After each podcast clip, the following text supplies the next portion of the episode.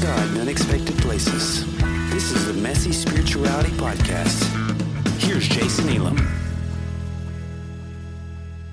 Keith Giles is a former pastor who abandoned the pulpit to follow Jesus. He is one of the three co hosts of the Heretics Happy Hour podcast, a blogger with Patheos, and the author of several important books such as Jesus Untangled, Jesus Unbound, and the forthcoming Jesus Unveiled, all published by Quoir.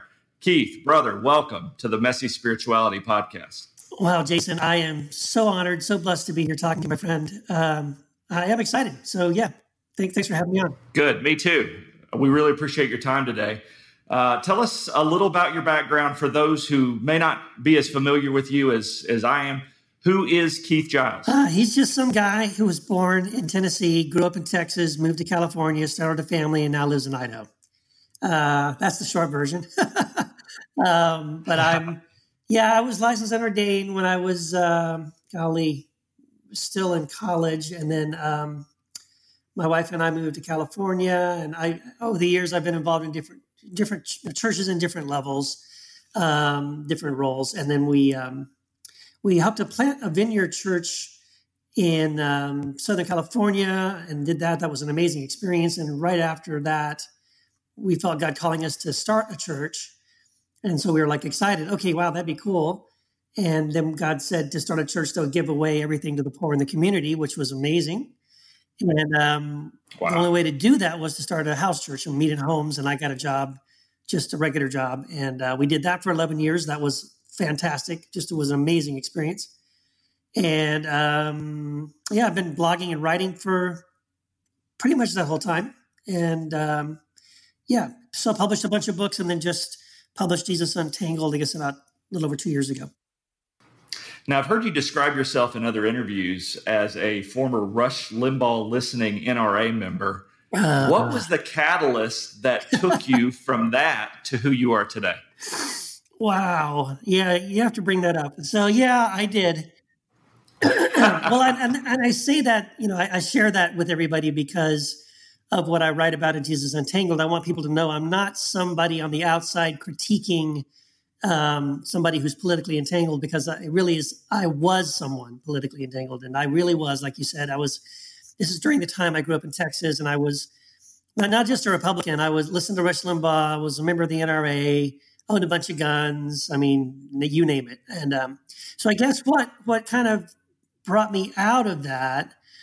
Um, I think that there's one catalyst moment in my life that I can always point back to of sort of like what was the beginning of we kind of call it deconstruction, but it was the beginning of my my deconstruction, reconstruction of my faith. I was I was interviewing this guy for uh, for Relevant magazine, and I, I asked him what was wrong with the church in America, and he said that the church in America had a fundamental misunderstanding of the gospel. And I said, well, okay, well, could you elaborate? And he said, well, the gospel isn't about saying a prayer so you go to heaven when you die. And I, again, I was a licensed ordained pastor and had served in many churches over the years, and I didn't know what he was talking about because I thought that was the gospel. Right. And then he explained to me, well, you know, the gospel is what Jesus says it is, and it's found in the gospels. You know, those books in the in the New Testament: Matthew, Mark, Luke, John. You go and read the gospels, and then out of the mouth of Jesus, he says that the good news, which is what gospel means, is that the kingdom of God is open and and available, and it's within you, and it's close enough to touch, and you can enter and experience well, what it's going to be like to live in the presence of God and have a connection with God right now. You don't have to wait until five minutes after you're dead to start experiencing what we would call heaven. Right. And um, that just that was an amazing. That was like a nuclear bomb going off in my spiritual life and in my mind and everything, and uh, really forced me to rethink everything because at, the core, that understanding of the gospel begins with um, Jesus' invitation to follow me. And how do I do that? Well, I die to myself and I take up my cross daily. Okay. What does that look like? Well, I have to put his words into practice. Okay. Well, what were those words? Right. So you suddenly become a student and an apprentice of Jesus. And by doing that, in the process of doing that, is sort of how I started recognizing my own entanglement with politics and the fact that I couldn't have two loyalties. I had pledged my allegiance to Christ I was a member of his kingdom. And then that meant I shouldn't be, at least my conviction was, that I shouldn't have loyalty and conviction, loyalty and um, um, loyalty to another kingdom, right? To a kingdom of this world. Right. So if Jesus is Lord, Caesar is not, type of thing. Well, yeah. And then I sort of recognize. then I started reading early church fathers and uh, church history uh, pre Constantine and realized that is exactly what the church did. That is the that is exactly uh, the position the church had. And and and as you said, it's how you know millions of Christians went to their deaths uh, because they refused to say that Caesar was Lord. They said, no, we have only one Lord, only one King, and He is Christ. And that's why they were tortured and martyred, and you know all that. And and so realizing that, I, I recognized that well, this is a big part of what it means to follow Christ. Uh, I really do have a loyalty to Him that shouldn't be compromised by anything else. Keith, your book, Jesus Untangled, which is incredible, by the way, is seems to be about the danger of God's people giving that allegiance to a political party or an agenda or a nation. How did the church in America get so compromised on this issue? Well, uh, it's it's a many. There are many folds, many um, layers to that to answer that question. I think, I think you initially like Christianity in general got um, entangled with politics under under Constantine. When Constantine showed up, um, he introduced I, what I call sort of two major, uh, if you want to call them heresies or two major errors in the church. One was hierarchy, because mm-hmm. Jesus had said to his disciples and to the church, um, you know, he pointed to the religious authority, he pointed to the to the secular authorities, and he said both of these groups lord it over people, but not so with you you are all brothers and we have we only have one head only one master and that's christ and so constantine shifted that and the church suddenly um, it started adopting hierarchy within uh, or it, it, promoted hierarchy within the church in a, an aggressive way. And then the other thing that constantine brought in unfortunately was an entanglement of the church with the empire. And uh, that's that's really where it began for christianity. But then in uh, in america specifically um, it started coming in really well, from, from, the beginning, even before America was a nation. I didn't get to talk about this in depth in this book.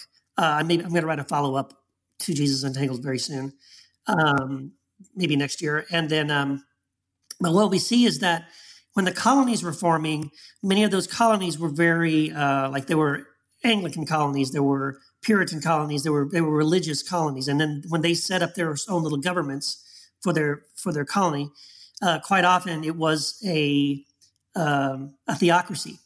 And there were a few people like Roger Williams is someone. If you want to, if anyone wants to read up on Roger Williams, it's very fascinating because he was probably one of the first people to push back against this idea that there should be a theocracy, that that the governments uh, that they formed in the new land should be Christian and should impose Christian values upon everybody in the community.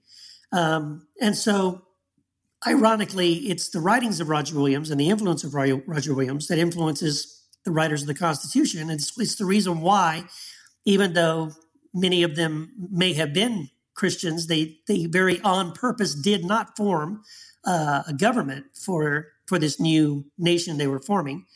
Uh, they did not form a Christian nation. They did not form a theocracy. They did that on purpose. They avoided that um, because they had experienced it in England because they had seen it, the, the dangers of it in the colonies. And they said, no, the, the nation we're starting is not going to be like that. But unfortunately, uh, we as a humanity tend towards that. And so it's just been creeping in ever since. And in the book, I talk about, sorry, this is a long answer.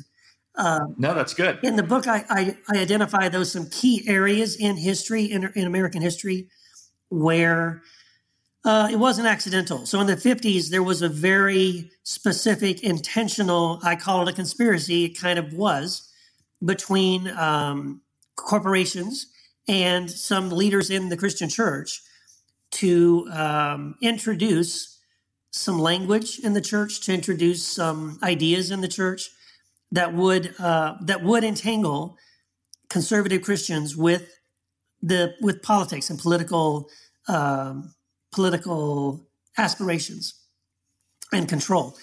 And uh, unfortunately, it seems to have worked. Um, during that time is when we had things added to our um, you know, like in God we trust was added to our coins, and um, One Nation Under God was added to the Pledge of Allegiance, and all these kind of things. And again, this was part of this creeping in of Christianity with uh, entanglement with politics. And then we saw it again. There was another wave again, uh, the moral majority, the rise of the moral majority uh, when Ronald Reagan was president and running for president, and a very intentional again uh, entanglement of with very specific Christian leaders, um, Falwell and Francis Schaeffer and guys like that. And in the book, I talk about this how um, many of those people who were at the leadership levels uh, of the moral majority, like Cal Thomas and Ed Dobson, after it was all over, they kind of like did an assessment. In fact, they wrote a book together called Blinded by Might, which is also an excellent book.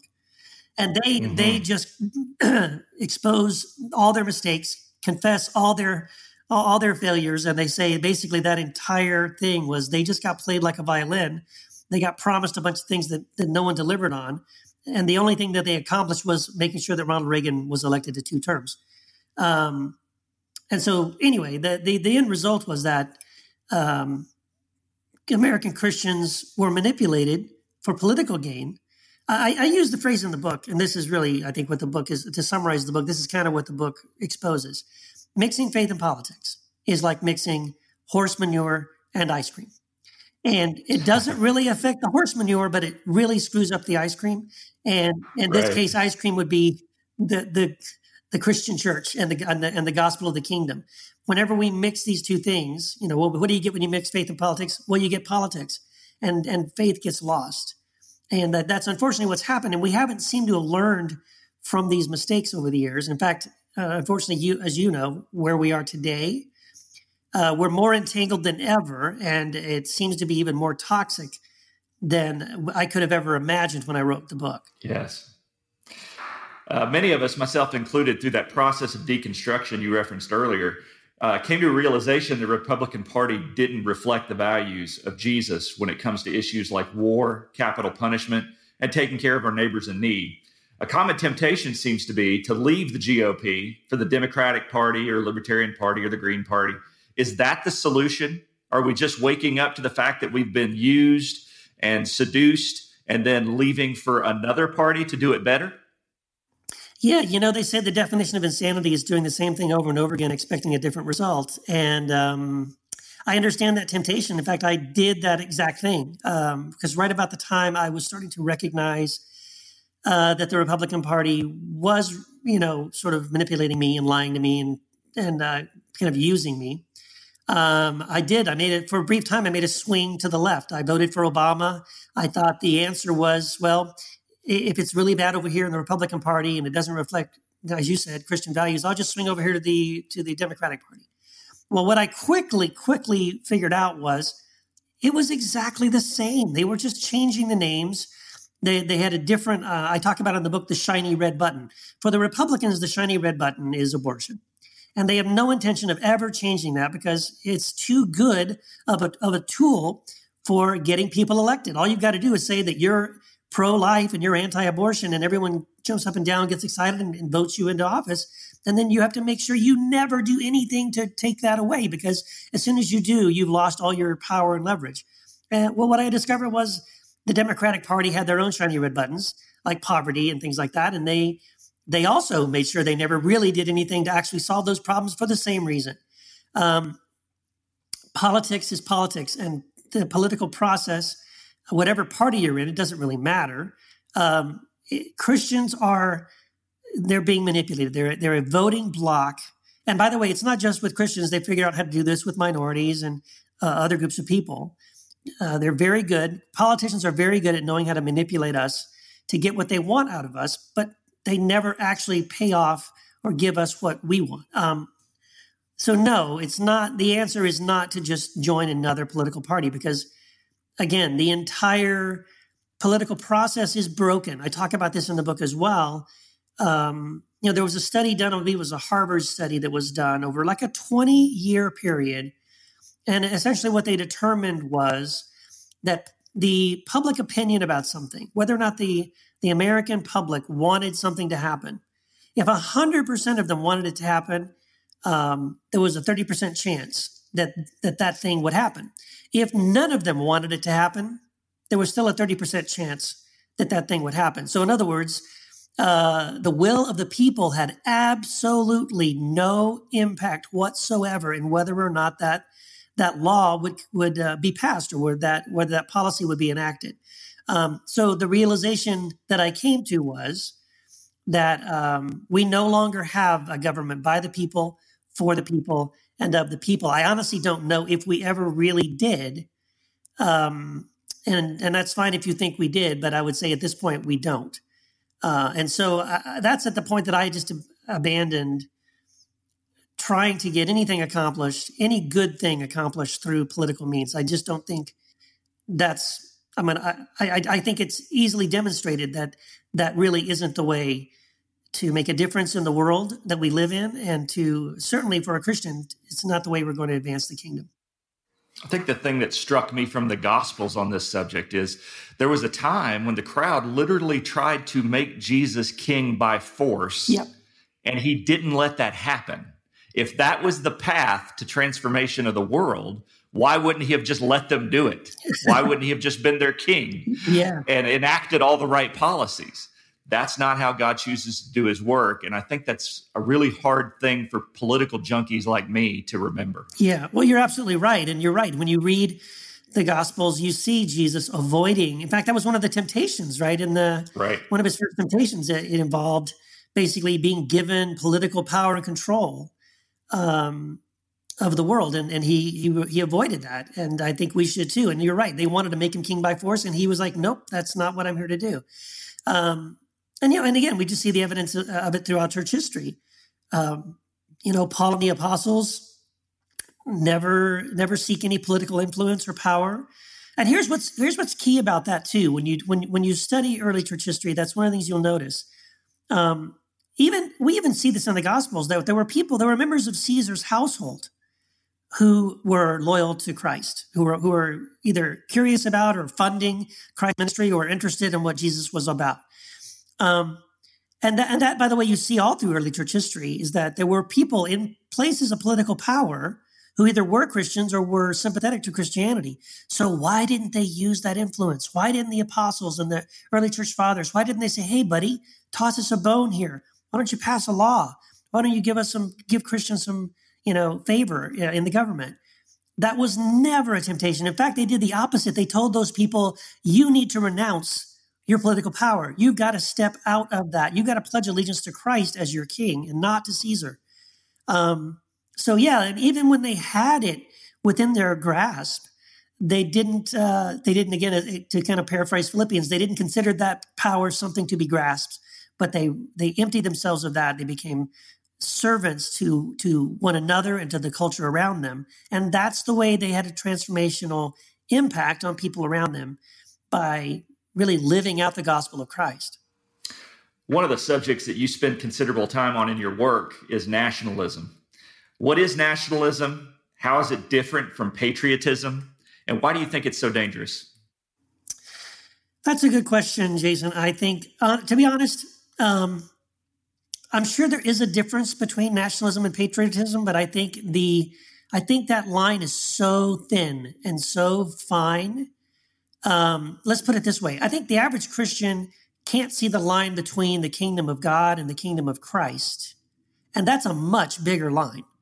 So if uh, if it's difficult for us to see the line between the kingdom of Christ and the kingdom of America, uh, the American Empire, then I, I, I think most of us are have a, an almost impossible time seeing a line between patriotism and nationalism. I mean, yeah, I think there's a textbook answer that patriotism is, um, you know, you love your country and uh, you think your country's great, and nationalism is basically my country right or wrong, and um, you know, we want to win at the expense of everybody else, and we're going to exploit other nations and that kind of a thing.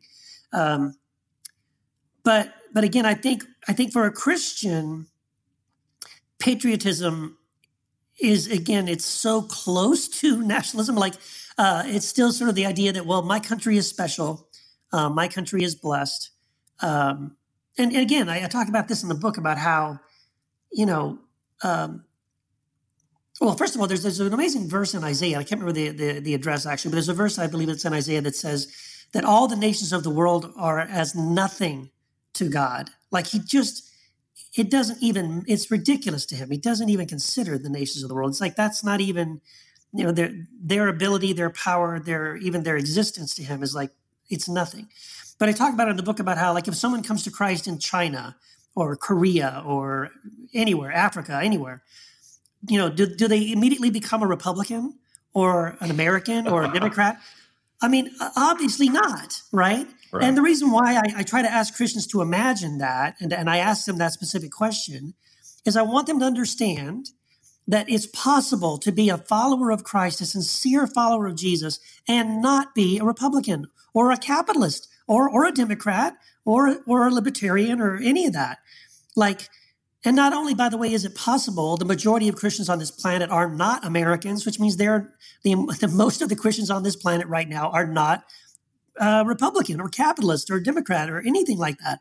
And so we have to, I, I, again, it's just my conviction. I really think that we as followers of Christ need to just completely step away from loyalty to our nation. Like, now it doesn't mean we should not care. I'm not saying we don't care about it. We certainly pray for our leaders. We pray for our nation. Uh, we we care about our the neighbors who live next door to us and the people we come in contact with. We certainly have love and compassion for people, but uh, I think we need to step away from this national identity, or even, uh, frankly, to sort of rah rah cheer on our government or our, our nation.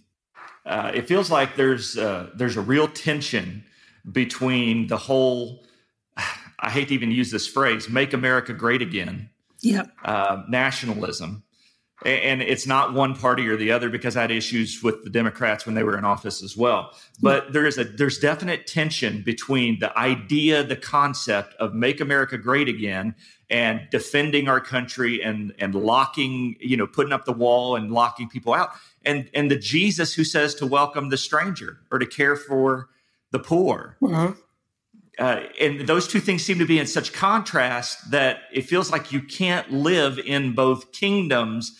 But I know that myself personally, I've tried to do that my whole life. Mm-hmm. And I think that the only way that worked was for me to buy into a doctrine that says, well, America is the new Israel. Mm-hmm. And we are the exception. And so therefore nothing we do is wrong and God will always bless us because, you know, we we sing God bless America. yeah. Well, you're right about all of that, man. Um, yeah, we certainly have adopted that idea. I, I don't think um, many of us are willing to to kind of like put that in writing or put that on a flag or a T-shirt or something. But I, I think you're right. At, at you know, deep down inside, a lot of Christians who are entangled this way, they kind of do feel like America is the next Israel, right?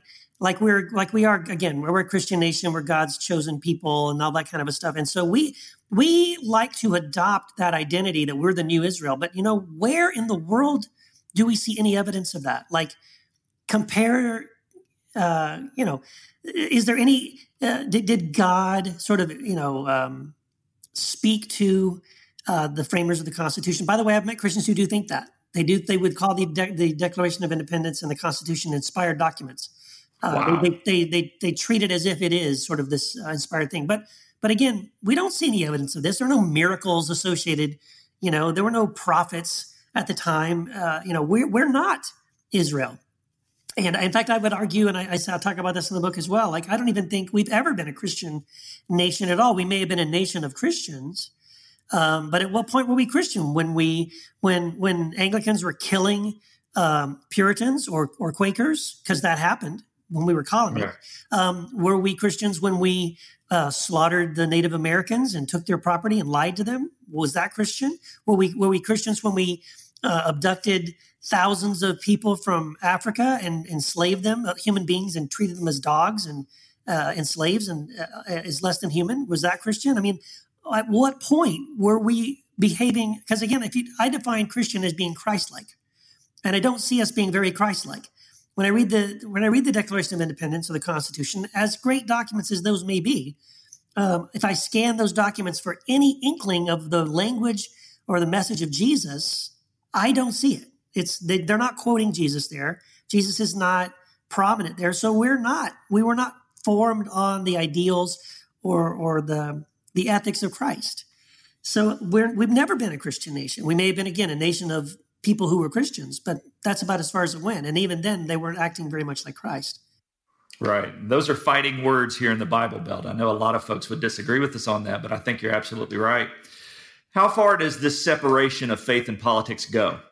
What do we what do you think is the proper role of Jesus followers in the political arena? Should we vote? Should we support candidates? Should we run for office? Well, boy, now you're trying to get me in trouble. Um, well, here, here's the thing, Jason. I mean, uh, when I wrote the book, again, I, I wrote the book primarily just kind of reflecting my own transition out of entanglement with politics into more of an allegiance to Christ. And I, and I and I wrote it in a way that I wanted I wanted Christians to think about these ideas. I wanted to consider some of the things that I had to consider and wrestle with as I was sort of processing this whole entanglement issue for myself.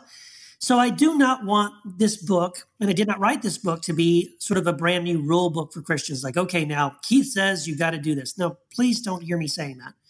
Um, what I what I would like you to do, though, what I, my hope would be if people read the book, is to to think about the things that I'm bringing up in the book, consider the the ideas that I that I bring up in in the book, and think for yourself. You know, ask yourself that question well, then, if this is true, if my loyalty is to Christ, should I pledge allegiance to the flag?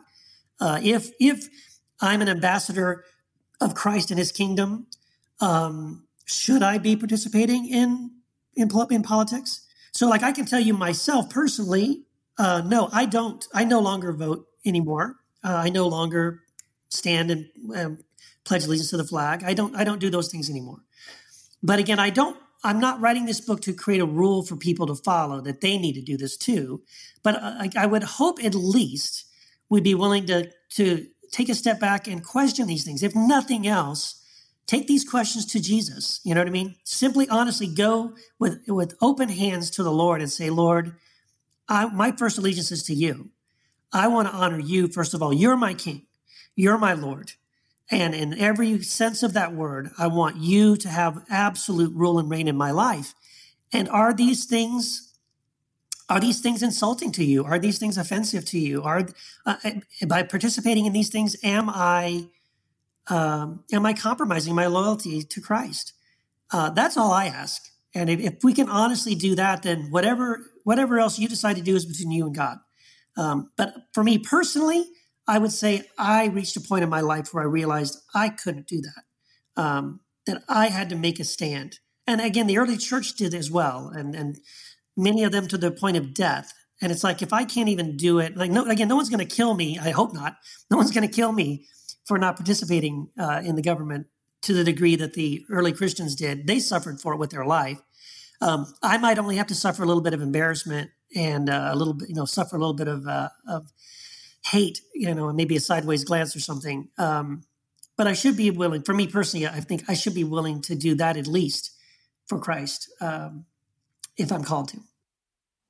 What do you say to those who might respond to that by saying, if all the Christians pull out of the political process, if we all stop voting, then evil wins. Satan gets his way. He'll get the candidates he wants. He'll get the political leaders he wants. How do you respond to that? Oh, that's a great question because I do get that all the time. Um, well, because here's the thing. First, first thing I want, I usually respond to that is, I'm not suggesting that we as followers of Jesus should do nothing. So that's not what I'm saying. Don't hear me saying that. What I'm saying that, we, that I'm suggesting we do nothing. Now, what I'm saying is we don't participate in the political process. But my point is that, um, and again, I demonstrate many, many reasons why this is so that trying to gain any sort of influence through politics will never work and it will not make a difference in our society and it just will not. Um, so first of all we have to recognize that. And so if we do recognize that then, then this is what i did. I had to take a step back and, and say well then what will make a difference in the world around me? I believe that jesus has already given us all the power we need to change the world and to change our nation and it's the gospel um, and we either believe that or we don't. But I, I had to come to a place that I said, you know what, Jesus, I believe you. I believe that you avoided politics, you avoided political power, and you gave us the means by which we can, first of all, we ourselves, through the power of Christ and the gospel, can experience a transformation of ourselves so that we become more Christ like. And then This is the plan. this has been the plan for 2,000 years that then we, as the followers and ambassadors of Christ, we go and we share the gospel with people around us. We invite them to also follow Christ, to live like him, love like him, forgive like him, serve like him. And that is the only way we will make a difference in the world around us. Politics is about passing laws and having power over people. But I'm telling you, we know this is true. You could pass a law that said anything, but that doesn't mean anybody, and then you can force them to do it at, you know, with the threat of death or torture or whatever.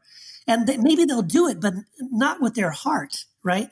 But if if the gospel transforms someone from the inside out into someone who looks and acts and, and behaves like Christ, then you don't you can pass a law, any law you want, it won't matter, right? Because in their heart, they've been changed and transformed. So I, again, I believe Jesus has already given us the only means by which we're going to ever change or transform the world around us, and that's the gospel. So my answer would be, um, yeah, let people play the political game all they want. Um, the gospel still has the power to flourish. And if we put the energy and the money and the time that we do into politics, I mean, gosh, if you look at how much money is given by evangelical Christians to the political process, millions and billions of dollars that we are throwing into an empty pit that could be invested in the kingdom of God, the orphanages, the the schools, you know, the the, seminaries, the uh, the homeless shelters, uh, the you know, just on and on and on. The things that we could be doing to to transform our communities around us into beautiful uh, expressions of the kingdom of God. It boggles the mind. We've wasted so much energy, so much money, so much time on politics, and what we've got out of it is a big fat goose egg. Um, that's why I'm encouraging us to give up on that, abandon that, follow Christ, seek first the kingdom of God, put all of our time and energy into the kingdom, into the gospel, and yes, into these beautiful things that He's called us to do to help people around us who are suffering, who are in need, who are in poverty, um, who are being oppressed. Uh, reach out to refugees, reach, reach out to homeless mothers, all these kind of things. This is how we're going to change things like abortion. This is how we're going to turn the tide on uh, teenage suicide and all these kind of things. That's the only way we're going to do it. Passing laws will never get us there. One of the things that gives me a lot of hope for the future is it seems like there's an emerging generation of young people that see through the lies that the political parties have been telling for so long. They also see through a lot of the lies that religion's been telling us for a long time.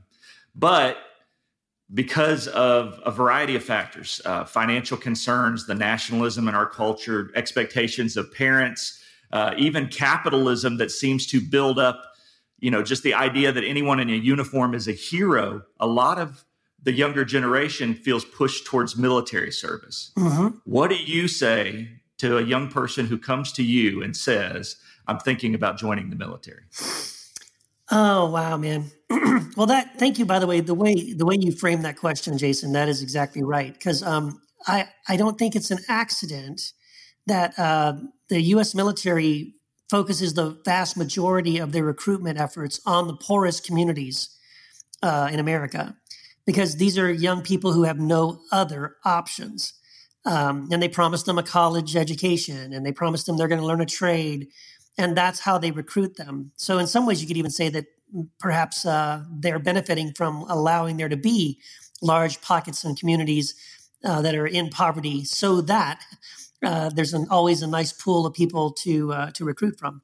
But you're right. So I, I, I actually have. In fact, Jason, you remember we, when he did that event with Joshua Lawson. Um, that was the one the nonviolence one that we did, um, the nonviolent love of Christ. Um, you were there, and after that event, there was a young man who came up to me afterwards, who told me exactly that. He said, "I'm gonna, I want to sign up for the military." And uh, my heart just was sinking like, oh my gosh, what can I do? How am I going to talk to this guy uh, and change his mind about this? And, but I figured out I wasn't going to do it standing there. So I just listened to him tell a story and, and he explained to me why he felt he needed to join the military. And I gave him a copy of my book and I put my phone number and my email in there. And I said, you know, please read the book and then come talk to me. And, um, and I just found out like about a week ago, uh, I was in touch with his sister, and his sister told me I, I, was asking about him, like, "Hey, what did I decide to do?" and she said he's going to go to college instead, and he's not going to go to the to the military. And I was like, oh, thank you, Jesus. Um, wow. I, I think um, the things I would say to a young person, there's just there's so much to say. I don't even think there's there's a lot that you can say to a young person. I think uh, I, again, I would I'd give them things to read. I'd I'd send them some information. I might even connect to some friends of mine who who were in the military, who experienced what it was really like. Because again, I think there's manipulation going on where you're told a certain story going into the military as a young person. And then once you're there, and especially once you're deployed uh, and you experience what it's like um, overseas, if you're in Afghanistan or Iraq or somewhere like that, and you're you're in combat, um, you very quickly realize that what you're doing is not what you think you're doing. You're not really defending uh, America. You're um, well, quite quite honestly, you're defending American corporations that have uh, investments in those countries that need to be protected because they're stealing resources from those countries. Um, and anyway, it's just a it's it's just a raw deal, man. Uh, I think uh, my heart breaks for that, and so that's also why I have compassion because I, I I quite often will talk to people, some of them who are older people who have served in the military, some of them are young people who are still in the military. Um, quite often, though, most of the time, uh, when I'm talking to those people, they will confirm that most of the things that I've been saying are true. They, have learned the hard way that, yeah, this is not what I thought it was. Uh, once in a while, I'll, I'll meet somebody who's in the military who still still thinks it's the greatest thing in the world and still believes in it. But I understand it's sort of um, it's a, a tough place to be in.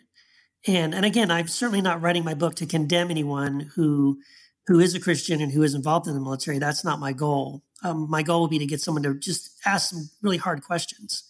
Um, what does it mean to be a soldier uh, in the military? You know, you are you basically are signing up for the potential that you're gonna you're gonna kill another believer. You're gonna kill another Christian, a brother and sister in Christ. You know, uh, how did the Lord speak to Paul when he was persecuting Christians? You know, uh, what mm-hmm. was that all about? And even if you don't, let's say you're not killing Christians but you're killing people who don't have a chance to hear the gospel. Um, again, those are those are hard questions that I think, as followers of Christ, we would have to ask ourselves. It is a really hard uh, subject to even discuss in the modern political culture. Uh, it seems like folks think you're disloyal or questioning the things that have made the country great, even to ask the question should a Christian serve in the military or should we run for office? Those kind of questions. Uh, my, my concern is always I don't want a young person to end up in a situation where they face a court martial for following Jesus instead of following orders. Yep. Which seems like a very real possibility. Yeah. Uh, in today's uh, military climate. Yeah. Well, and and I have I have met those people. Um, we did a thing called Pacifist Fight Club back in Southern California several years ago, and one of our guests was a guy. He was from Long Beach he was a he was a young man, a Christian man. He was uh, actually assigned to a nuclear submarine. He was in the Navy, and um, he was bored. And uh, the chaplain suggested that he read the Bible. So he started reading the Gospels. And when he got to the Sermon on the Mount, uh, he felt extremely convicted of what am I doing? I'm I'm on board a nuclear submarine with the capability of, of destroying half the planet. Um, I, I don't I, I don't think I should be doing this. So so yeah, he ended up going through the conscientious objector uh, process where he basically refused to do his duty, and he was brought up in court martial, and he was, uh, you know, threatened with being being put in jail for the rest of his life. Uh, you know, luckily he did win his case, and they they gave him the um, the discharge. But that's a very real possibility, you know, um, to be in a place where you do have to choose, uh, and then yeah, then then you put yourself in that kind of jeopardy uh, and it's not not a good place to be. No, not at all. Keith, I know we're running out of time for this episode, uh, but I also know that you've got a United We Stand tour coming up this summer. And I wanted to ask you to please tell our listeners a little bit about that. Uh, why are you going out on this tour and how can our listeners get involved? Yeah, thanks. So, um, well, I I just, uh, again, as I said, since I wrote the book, I've seen, unfortunately, the Christian church become even more entangled. And I've, seen and experienced, um, you know, people leaving their churches over issues of politics, people not speaking to family members over issues of politics, um, you know, whole families leaving churches over issues of politics. And so I, I, what I see is that enemy, look, this is a tool and a tactic of the enemy. The enemy wants to divide us. The enemy wants to separate us, and he's using politics to do it. And I really feel a burden that, first of all, I think this is a huge problem in the church today. Anyone who doesn't think that this is one of the biggest problems in the American church today just isn't paying attention. Uh, and I also, what concerns me is I don't see a lot of people uh, in the church addressing it. I don't see anybody standing up and saying, hey, this is wrong. We've got to stop this. We've got to find a way to find common ground again. So this is part of why I felt convicted to like at least try to do something. So I, I put together this event, as you said, it's called United We Stand. It's a um, we're going to do two one hour sessions with Christians in churches around the country. This is our goal anyway, and I'm hoping we're going to get a good response from this. Um, where I would be able to come in, um, identify some of the ways that we have become entangled with politics, help people to see that, and then show us some steps towards really bringing healing to the body of Christ and finding common ground, finding our unity again in Christ, and getting back to what we're called to do as a church, which is again, not to be distracted over politics, but to be focused on Christ and his kingdom and living out the ethics of the gospel. Well, I love Jesus Untangled so much, and I can't recommend it highly enough. Uh, what's the best way for listeners to get a copy of your book? Yeah, they can. Well, all my books are uh, through Quoir are on Amazon. So uh, just go and look it up on Amazon. Um, you can also go to, I believe, JesusUntangled.com is there's a book page. And, um, or you can just follow my blog at keithgiles.com. That's just my name, K E I T H G I L E S.com. Uh, and there should be some links there as well. Keith, thank you so much for taking time to talk to me today. Thank you for your work, your books, your podcasts, videos, blogs, the whole thing. I believe that you're one of the most effective voices for speaking uh, to our kingdom, uh, to the culture right now. And I am so grateful for you and your work. And listeners, I want to mention Keith's Patreon page to you. You'll find a lot of great content there, and you'll be investing in his important work. So maybe uh, one step in the right direction, and I know Keith would never ask for this, but maybe one step in the right direction would be the next time we're tempted to give to a political campaign is to find somebody like Keith who's speaking the kingdom culture to our culture and invest in their work. And his Patreon is patreon.com slash Keith Giles. Thank you so much, Keith. Thank you, Jason. God bless. Listening to the Messy Spirituality Podcast. You can find us on Facebook and visit us online at messyspirituality.org. You can help spread the word about the podcast by leaving us a five star review on iTunes and sharing links to each episode on your social media. Thanks for listening. We'll be back next week with another episode.